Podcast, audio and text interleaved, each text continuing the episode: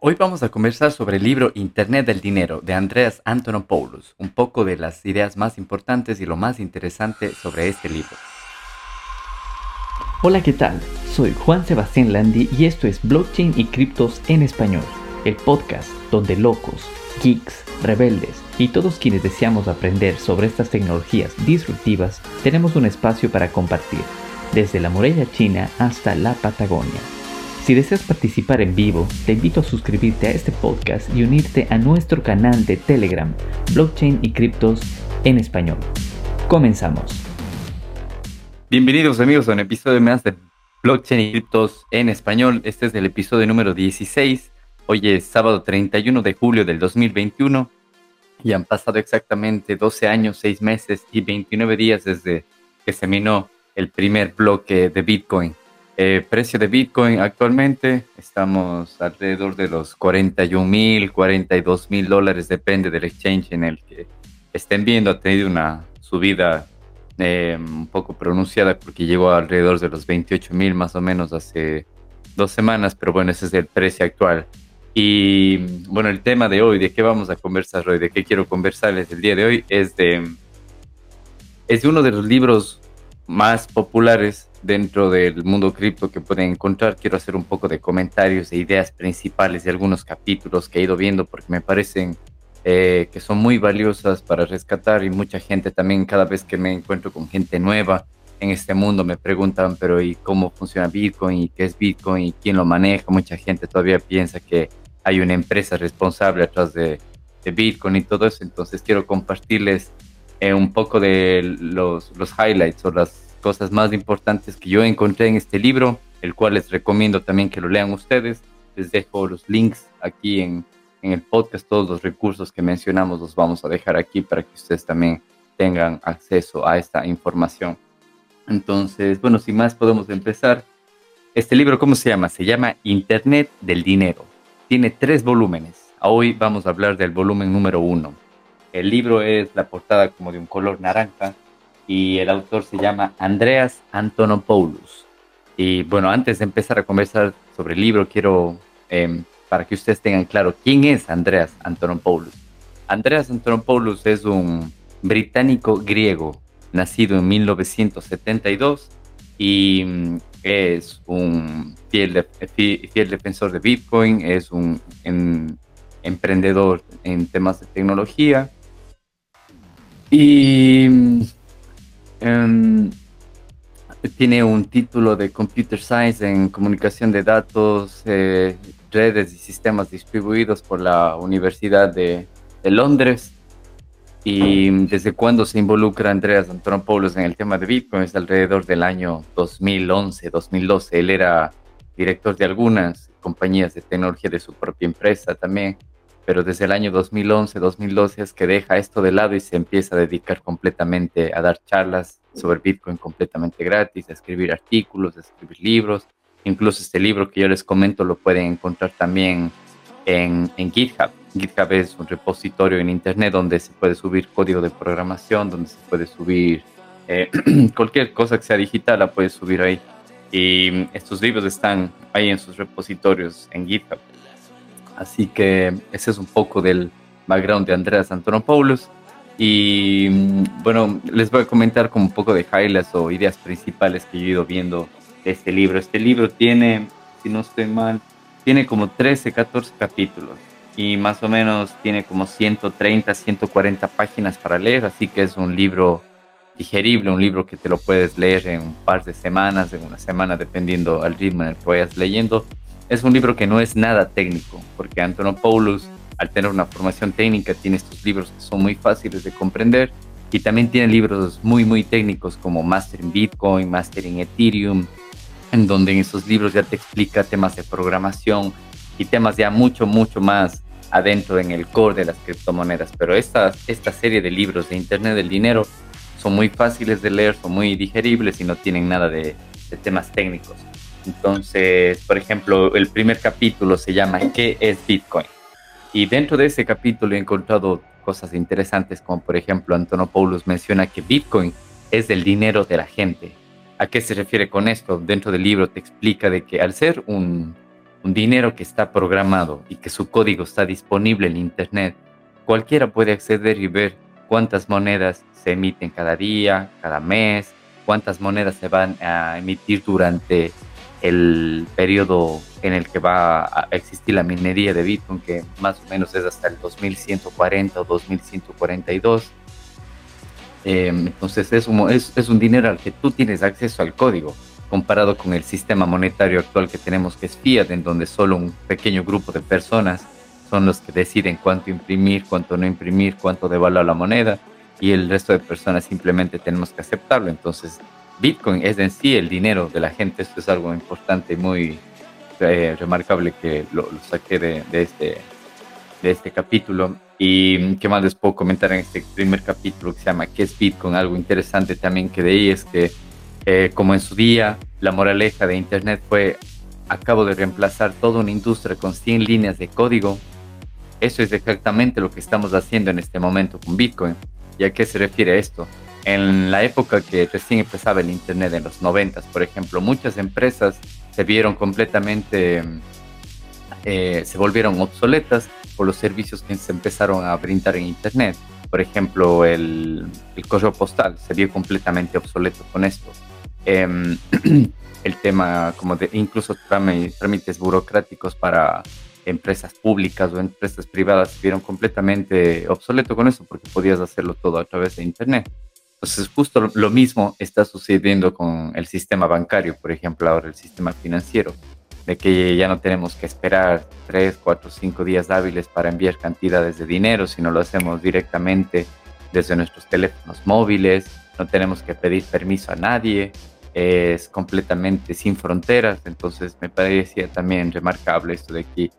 Otro, otro párrafo también interesante en, en este primer capítulo era que las tarjetas de crédito aparecieron en la década de los 50, imagínense, en 1950 más o menos aparecieron. Y realmente no fueron pensadas para la era de Internet.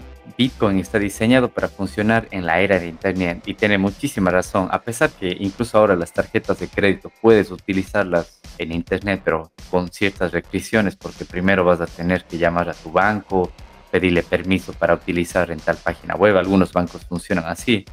Bitcoin está pensado para funcionar desde Internet desde el primer momento, porque no necesitas nada más que una conexión a Internet y ya está, no necesitas pedirle permiso a nadie, eh, no necesitas esperar 5 o 10 días hábiles, no necesitas códigos SWIFT, que a veces cuando quieres enviar de un banco a otro banco en otro país necesitas saber el código SWIFT y nada de eso. Entonces aquí vemos cómo el sistema financiero actual no está diseñado para funcionar en Internet, mientras que Bitcoin desde su creación sí lo está. Y mm, bueno, este es un poco del primer capítulo, del capítulo que se llama ¿Qué es Bitcoin? En el segundo capítulo que se llama Dinero entre iguales, uno de los, de los párrafos interesantes que, encontré es que el dinero es una forma de comunicación. En su esencia, el dinero no tiene valor. El dinero representa una abstracción del valor. Es un medio para comunicar valor. Es un lenguaje que dice aquí que el dinero es un lenguaje. Entonces, en este capítulo, claro, tiene un poco de, para, para llegar a este párrafo, te explica un poco más. Entonces, aquí vemos, por ejemplo, que el dinero es un lenguaje para un grupo de gente. Es decir, por ejemplo, habían comunidades antes que para ellos su moneda eran las pepas de cacao, por ejemplo. Ese era su lenguaje. A través de las pepas de cacao, ellos hacían transacciones y era su lenguaje. Habían otras culturas que utilizaban conchas marinas que eran medio difíciles de encontrar o con, o con piedras preciosas, entonces ese era su lenguaje para comunicarse en su comunidad. Entonces, el dinero en sí, mucha gente piensa que el papelito que tenemos en la mano es en sí dinero, pero no, es la representación eh, le damos nosotros, es la abstracción que le damos de que tiene un valor ese papel emitido por tal entidad. Y a través de ese papel es que es como una forma de lenguaje, nos comunicamos entre nosotros. Yo te cambio estos tantos papeles por a cambio de los servicios que tú tienes. Entonces, por ejemplo, cuando tenemos, eh, para que se den cuenta de lo obsoleto que es el sistema financiero actual, si yo tengo papeles emitidos en Europa que se llaman euros, entonces ese es mi lenguaje. Pero si yo me voy con ese euro, supongamos a, Panamá, a El Salvador, a Ecuador, donde utilizan dólares estadounidenses, es otro lenguaje. No voy a poder utilizar mis euros directamente ahí para comprarme, no sé, un algo, una pizza o alguna cosa. Voy a tener que cambiar ese papel al lenguaje de esa región para poder hacer las transacciones. Entonces me pareció muy importante este, este comentario de aquí, este párrafo y también muy curioso.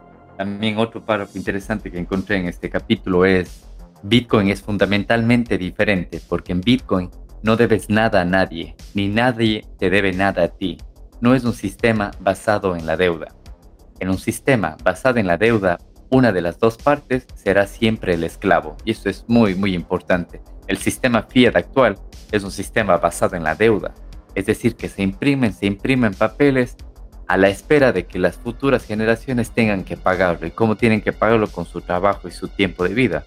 Y cada vez que se imprime más, que se imprime más, que se imprime más, seguimos endeudándonos para el futuro, para las futuras generaciones que ya serán las que tienen que pagar. Un dinero que cada vez es más devaluado, un dinero que cada vez puedes comprar menos. Y por eso es que las primeras generaciones que empiezan a trabajar o tienen los beneficios de este sistema fiel son los que mayor ventaja o mayor revenue tienen de esto de aquí. Entonces, un claro ejemplo es, por ejemplo, la, la generación de los baby boomers de los 50, de los 60 más o menos, que ellos son la generación que a través de este sistema Fiat pudieron, al menos por ejemplo en el caso de, de, mi, de, mi, de mi familia, la gente que yo conozco en Latinoamérica, de que, por ejemplo, abuelos y todos ellos, ellos tenían 10, 12 hijos y solo el abuelo trabajaba. La abuela se quedaba en casa cuidando. Imagínense, con un salario podían mantener 10, 12 hijos. Porque al recién iniciar este sistema Fiat, tenías muchas más ventajas los papeles que se emitían en sí tenían un alto valor, pero han pasado ya más de 50 años del sistema fiat, o sea, les estoy hablando principalmente del dólar, y actualmente con un salario no puedes mantener 10 hijos, incluso con la, o sea, con una pareja, los dos trabajando, tampoco puedes mantener 10 hijos. Entonces ahí está en sí la esencia de un sistema que es basado en la deuda, que es el sistema fiat actual, el sistema contemporáneo en el que estamos viviendo. Y bueno, paso al capítulo 3 que se llama Privacidad, Identidad, Vigilancia y Dinero. Entonces, un párrafo importante que encontré aquí es que Andreas Antonopoulos menciona que vivimos en un mundo cada vez más global e interconectado y sin embargo nuestros sistemas financieros son aún parroquiales, insulares y se encuentran divididos. Y ustedes mismos lo han podido comprobar de que así tengan su dinero bien guardado en el banco que ustedes quieran. Cuando salen de esa región, el simple hecho incluso de pasarse de ciudad en un mismo país, de pasarse de una ciudad a otra, a veces tienen problemas porque no encuentran la sucursal bancaria o no encuentran cajeros de ese banco para retirar su dinero y el simple hecho de pasarse a sacar ese dinero de otra entidad bancaria a través de un ATM, de un cajero, les cobran comisiones y ni se diga si sales del país, así estés en el mismo continente, si te vas de un país a otro, es un caos poder utilizar tu dinero, siempre comisiones de por medio.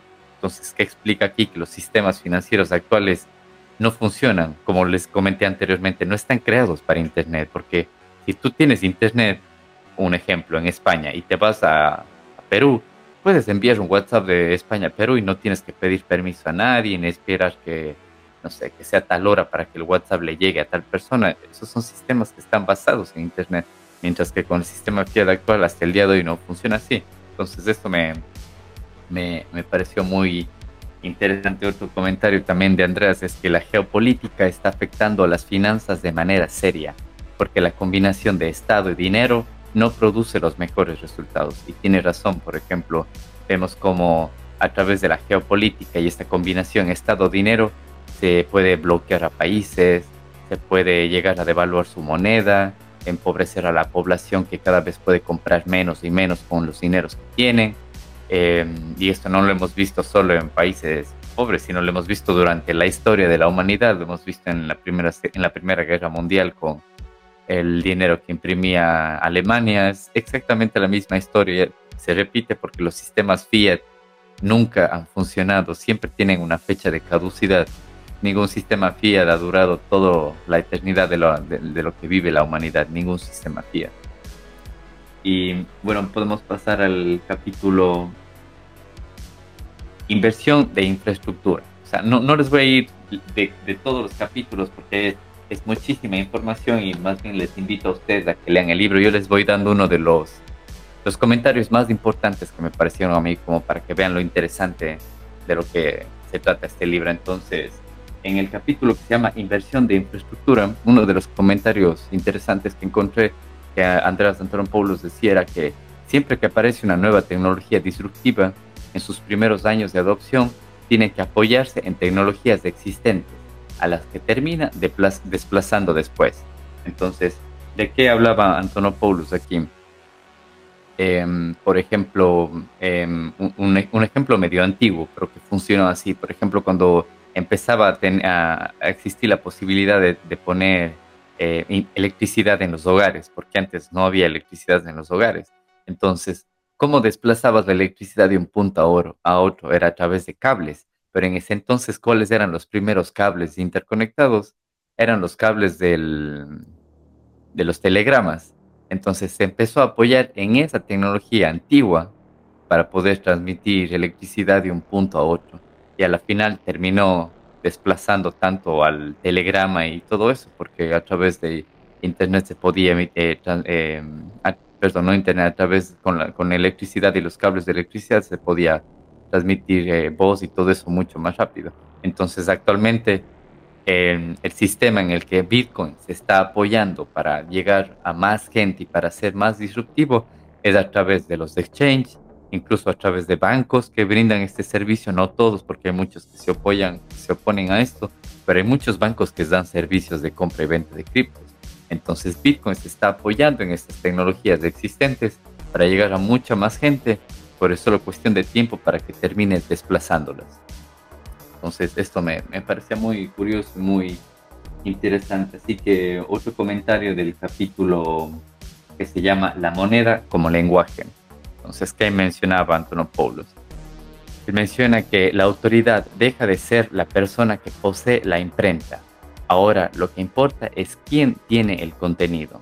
Entonces, aquí hacía él unos ejemplos muy interesantes de que eh, no es hace mucho, hace 20, 30 años, como tal menciona aquí, la, autoridad deja de ser la persona que posee la imprenta, ahora lo que importa es quién tiene el contenido. Por ejemplo, antes todos dependíamos de la televisión, lo que salía en la televisión era la verdad, la televisión era el único responsable o la única institución que podía hacer reportajes de viajes o reportajes de la naturaleza o no sé, un tutorial de cocina o cualquier cosa de eso. Entonces ellos eran el único ente que tenía ese poder. Pero ahora lo que importa es el contenido. Como los medios de comunicación se han abaratado tantos, ahora cualquier persona puede crearse un canal de YouTube y generar el mismo y hasta mucho mejor contenido que una televisión. Entonces el contenido en sí es mucho más valioso en Internet y a este momento cuando puedes ingresar a tu teléfono y verlo cuando tú quieras, que esperar que sea tal hora o que de tal día, tal día solo emite eso la televisión entonces la misma analogía se hace en, en, Bitcoin, de que antes dependíamos de los gobiernos para que impriman papeles para nosotros poder en teoría subsistir con esos papeles y ahora lo que importa es el contenido. Entonces en sí las criptomonedas, no solo Bitcoin, le dan un valor mucho más importante al dinero. Entonces es, eso es en sí el, el, el, contenido, el valor que le dan las criptomonedas, de que te das cuenta de que ya no tienes que esperar por un papelito para poder ir a hacer compras ni nada de eso, sino que a través del envío y eso de criptomonedas, el contenido es lo que importa, el beneficio que te da para ti.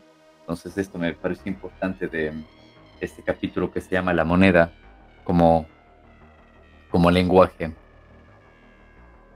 Em, otro importante también de este capítulo, otro comentario es que András Antonopoulos menciona que debemos acostumbrarnos a vivir en un mundo donde tenemos que juzgar las monedas no por quien las emite, sino por quienes las aceptan y aprecian, o más bien por cuántas personas las usan y para qué las usan. Es, relacionado a lo que comenté anteriormente. Aquí se le da más valor al por qué utilizan las personas eso de ahí y no el, el, dinero, por ejemplo, oficial que emite alguna institución oficial. Por ejemplo, por ponerles ejemplos lo que sucede ahora en Venezuela, pero lo que sucedió en la República de Weimar o lo que incluso sucede ahora mismo en Argentina. O sea, mucha gente no utiliza el dinero oficial emitido por el gobierno, sino utiliza otros dineros, como muchos de ellos utilizan dólares, muchos de ellos utilizan criptomonedas.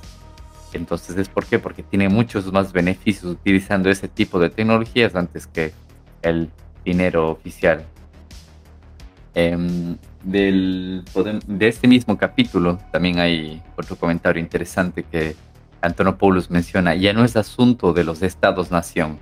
Internet es la economía más grande del mundo, es la primera economía transnacional y necesita una moneda, transnacional. Entonces también, muy cierto y muy importante lo que dice. Eh, actualmente cada estado-nación emite su, su, su, papel, porque a mí me gusta llamarlo así, porque al final es solo papel. Cada estado-nación emite su papel, que está limitado a sus fronteras, mientras que Internet es la economía más grande del mundo. Con Internet no tienes barreras ni nada de eso. Y este tipo de economía necesita una moneda transnacional y entonces las criptomonedas y Bitcoin es una de las monedas transnacionales que llega a solucionar este problema. Em, bueno, me muevo al capítulo Principios de diseño de Bitcoin, que es, estamos más o menos ya a la mitad de los capítulos que tiene este libro. Entonces, en este capítulo eh, András eh, Antonopoulos empieza a mencionar un poco de las nuevas generaciones. Por ejemplo, aquí él menciona que para muchos jóvenes Bitcoin será su primera experiencia económica. En el momento en que lleguen a un banco, ellos ya habrán tenido sus primeras experiencias en finanzas. Y esto es, es, tan cierto, lo comentamos también en episodios anteriores, en donde los muchos niños, incluso ahora de 5 o 6 años, ya tienen acceso a criptomonedas y a tokens Imagínense esto en nuestra generación, por ejemplo, que yo soy la generación del milenio, o las generaciones anteriores para nuestros padres. Todos tuvimos que esperar a tener una mayoría de edad de 18, 20, 21 años, depende del país en el que estemos, para tener nuestro primer contacto con un banco, al mundo de finanzas, y sin experiencia o muy poca experiencia para llegar a abrir una cuenta, depende del país en el que estés, pero hay unas que se llaman de ahorros, hay otras que se llaman cuentas corrientes, eh, entonces, y, o sea, con el poco o nulo conocimiento de finanzas que tenemos, mientras que las generaciones de ahora ya pueden descargarse una aplicación en el móvil y empezar a transaccionar con criptomonedas. No necesitan pedirle permiso a un banco, no necesitan pedirle permiso a un gobierno, no necesitan un, un, un ID para demostrar que son mayores de edad. Incluso en el episodio cuando conversamos con, con Ernesto Kruger, nos comenzaba que en Kruger School los niños ya juegan con tokens digitales y ya hacen transacciones entre ellos. Esa generación va a llegar a su mayoría de edad y, o sea, si va a ser completamente necesario, van a tener que abrir una cuenta bancaria, pero caso contrario, ellos van a moverse como peces en el agua en su sistema financiero en Internet. Y entonces me pareció esto muy importante lo que menciona Antonio Paulus y también muy cierto, tal vez con lo que comentamos en el episodio con, con Ernesto Kruger Em, también algo en este capítulo muy interesante es que menciona Antonopoulos un poco del tema técnico, pero no tan profundo, sino cómo funcionan las transacciones de Bitcoin, como se menciona él aquí, dice, una transacción Bitcoin se puede transmitir con toda tranquilidad a través de una conexión Wi-Fi o Wi-Fi, completamente insegura. Esto es importante lo que él menciona, completamente insegura, o por señales de humo, o utilizando señales luminosas visibles a todo el mundo, es igual, no importa, no hay por qué preocuparse. Lo importante de aquí es de que, por ejemplo, puedes hacer, yo puedo enviarte dinero, Bitcoin o cualquier cripto que tú quieras, desde mi teléfono a cualquier dirección que tú me des en una red Wi-Fi pública. O sea, por ejemplo, en las redes Wi-Fi que hay en los aeropuertos, que son puntos de hackeo únicos. Puedo hacerlo. ¿Por qué? Porque en sí la transacción no lleva información que sea susceptible de hackeo, no lleva números de tarjeta de crédito, no lleva claves para que te desbloqueen o para que tengan acceso a tus bitcoins, no lleva el nombre de la persona, no lleva números de identidad, ni DNIs, ni pasaporte, ni nada de eso. A comparación de cómo funciona el sistema actual, por eso es que necesitan la encriptación sobre la encriptación del banco y aún así se hackean.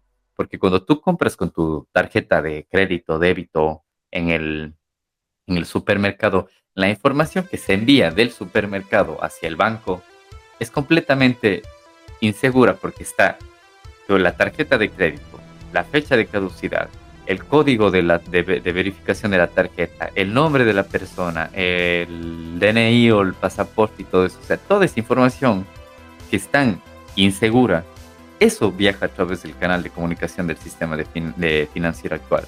Por eso es que necesitan la capa de encriptación sobre otra capa de encriptación y por eso es que es tan lento y tan inseguro. Y a pesar de todas las capas de encriptación que le ponen, son hackeados.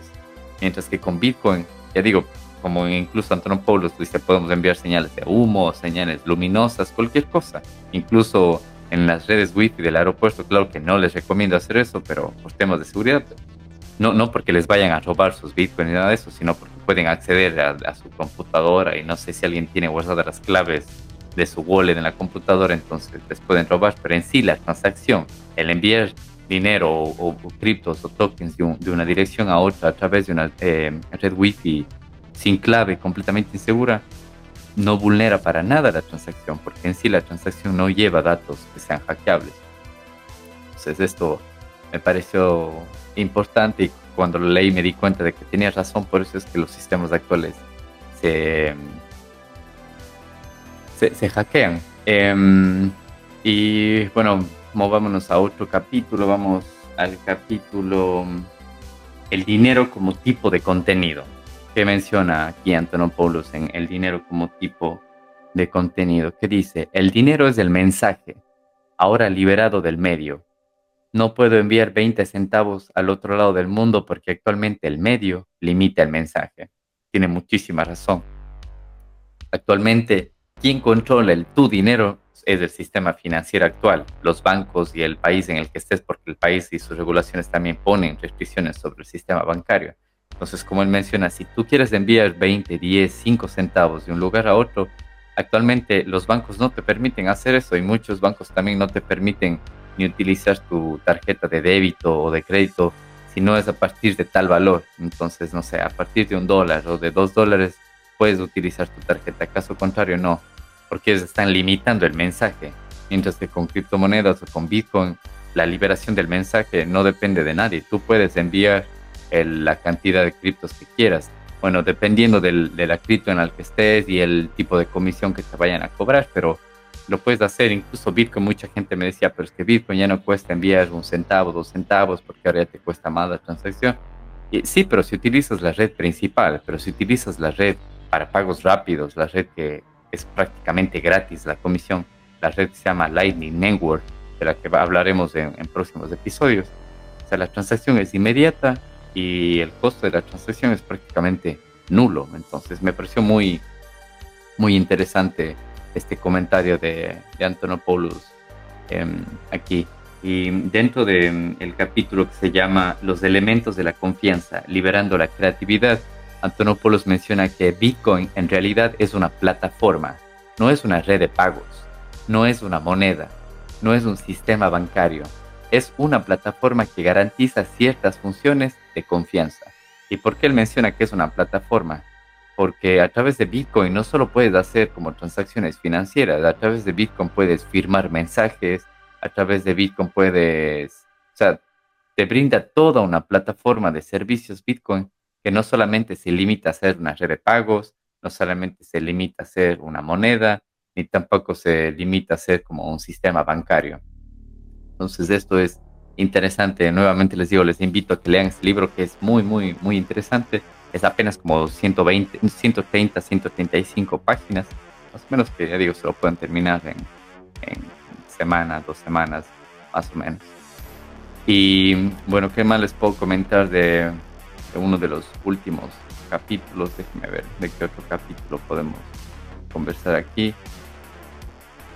Eh, uno de los últimos capítulos que dice Internet, este es del capítulo, justo del, último capítulo, que se llama Crecimiento de Bitcoin, donde que menciona Andrés. Dice, Internet ha venido afrontando retos de escalabilidad, escalabilidad durante 25 años, de manera elegante. Bitcoin sigamos afrontando los retos de escalabilidad de manera elegante y Bitcoin seguirá vivo. Y tiene mucha razón porque en los años finales de los 80, en los 90, el Internet fue creado simplemente para como enviar mensajes. De ahí las primeras páginas web, no sé si ustedes lo recuerdan, eran básicamente solo texto.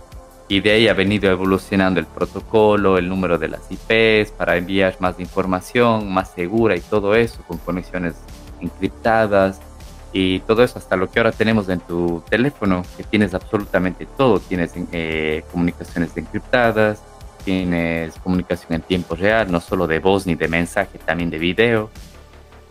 Em, tienes aplicaciones para todo, para ver videos de gatitos, para comprar criptomonedas, para hacer una llamada, una videollamada al otro lado del mundo. Y todo eso ha sido la evolución de, de Internet en estos últimos 25, 30 años.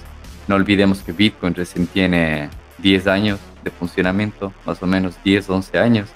Y a partir de estos 10, 12 años ha venido también evolucionando el protocolo. Hay mucha gente que dice que Bitcoin es obsoleto porque no evoluciona rápido, porque hay otros protocolos que van evolucionando más rápido. Pero eso sí, eso en sí es, es un feature, es uno de los eh, beneficios principales de Bitcoin, que al no evolucionar tanto, mantiene en su core la, la, seguridad única. Ninguna otra red es tan segura como lo es Bitcoin.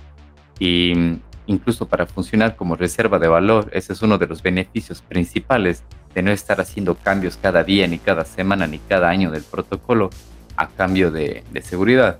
Entonces mantiene su seguridad, los pocos cambios que se han hecho han sido para hacerlo un poco más eh, rápido, mucho más seguro. Por ejemplo, una de las actualizaciones del 2015 o 2016 fue las nuevas direcciones Segwit, que utilizaban menos espacio, entonces se podían incluir más, más transacciones en, en un mismo bloque. La actualización de este año de Taproot también, que incluye temas de seguridad y de encriptación. Entonces, como ven, hay, desde la última actualización hasta la nueva ha habido algún tiempo que ha pasado. Entonces, Bitcoin viene evolucionando. También tenemos a Lightning Network, que les comenté que es una red de pagos inmediatos y con, y con eh, comisiones prácticamente nulas. Así que Bitcoin viene evolucionando. Bitcoin recién tiene 10 años. Bitcoin ha hecho en estos 10 años lo que le ha tomado a Apple, a Google, a Microsoft, va a ser en 30, 40, 50 años. Viene haciendo viene llegando a mucha más gente en comparado a, lo que le ha tomado a Internet llegar en los últimos 25 años. Así que es solo cuestión de tiempo para que más y más generaciones adopten esto de aquí. Como les mencioné en uno de los capítulos anteriores, las nuevas generaciones van a tener ya su primer acercamiento a temas de finanzas directamente a través de criptomonedas, cosas que yo y generaciones anteriores, yo soy generación del milenio, como les cuento, y, generaciones anteriores no, no tuvimos la oportunidad tuvimos que esperar a llegar a nuestra mayoría de edad y para poder abrir cuentas bancarias o para involucrarnos en ese sistema financiero y con poco o nulo conocimiento de cómo funcionaba el sistema financiero. Entonces, eso es más. Les invito a que lean este libro. Les dejo los links para que puedan comprarlo, donde lo pueden encontrar en internet. Todos los recursos los dejamos aquí en el podcast. Y este, les recuerdo, este libro se llama El Internet del Dinero. Es escrito por Andreas Antonopoulos, que es un eh, británico griego, em, emprendedor de tecnología, tiene un título de Computer Science y Data Communications en la Universidad de Londres. Así que esto es y más amigos, espero que les haya gustado este podcast. Es una revisión rápida con los comentarios más importantes que yo tomé de este libro. Y cualquier duda que tengan, no, no, se olviden en escribirnos a través de nuestras redes sociales, a través de nuestro canal de Telegram. Cualquier tema que les interese que tratemos también nos pueden escribir ahí. Y sin más, les invito a que se suscriban, a que compartan este podcast con más gente que crea que le interese. Y sin más, amigos, nos vemos en el siguiente capítulo. Así que tengan un buen fin de semana.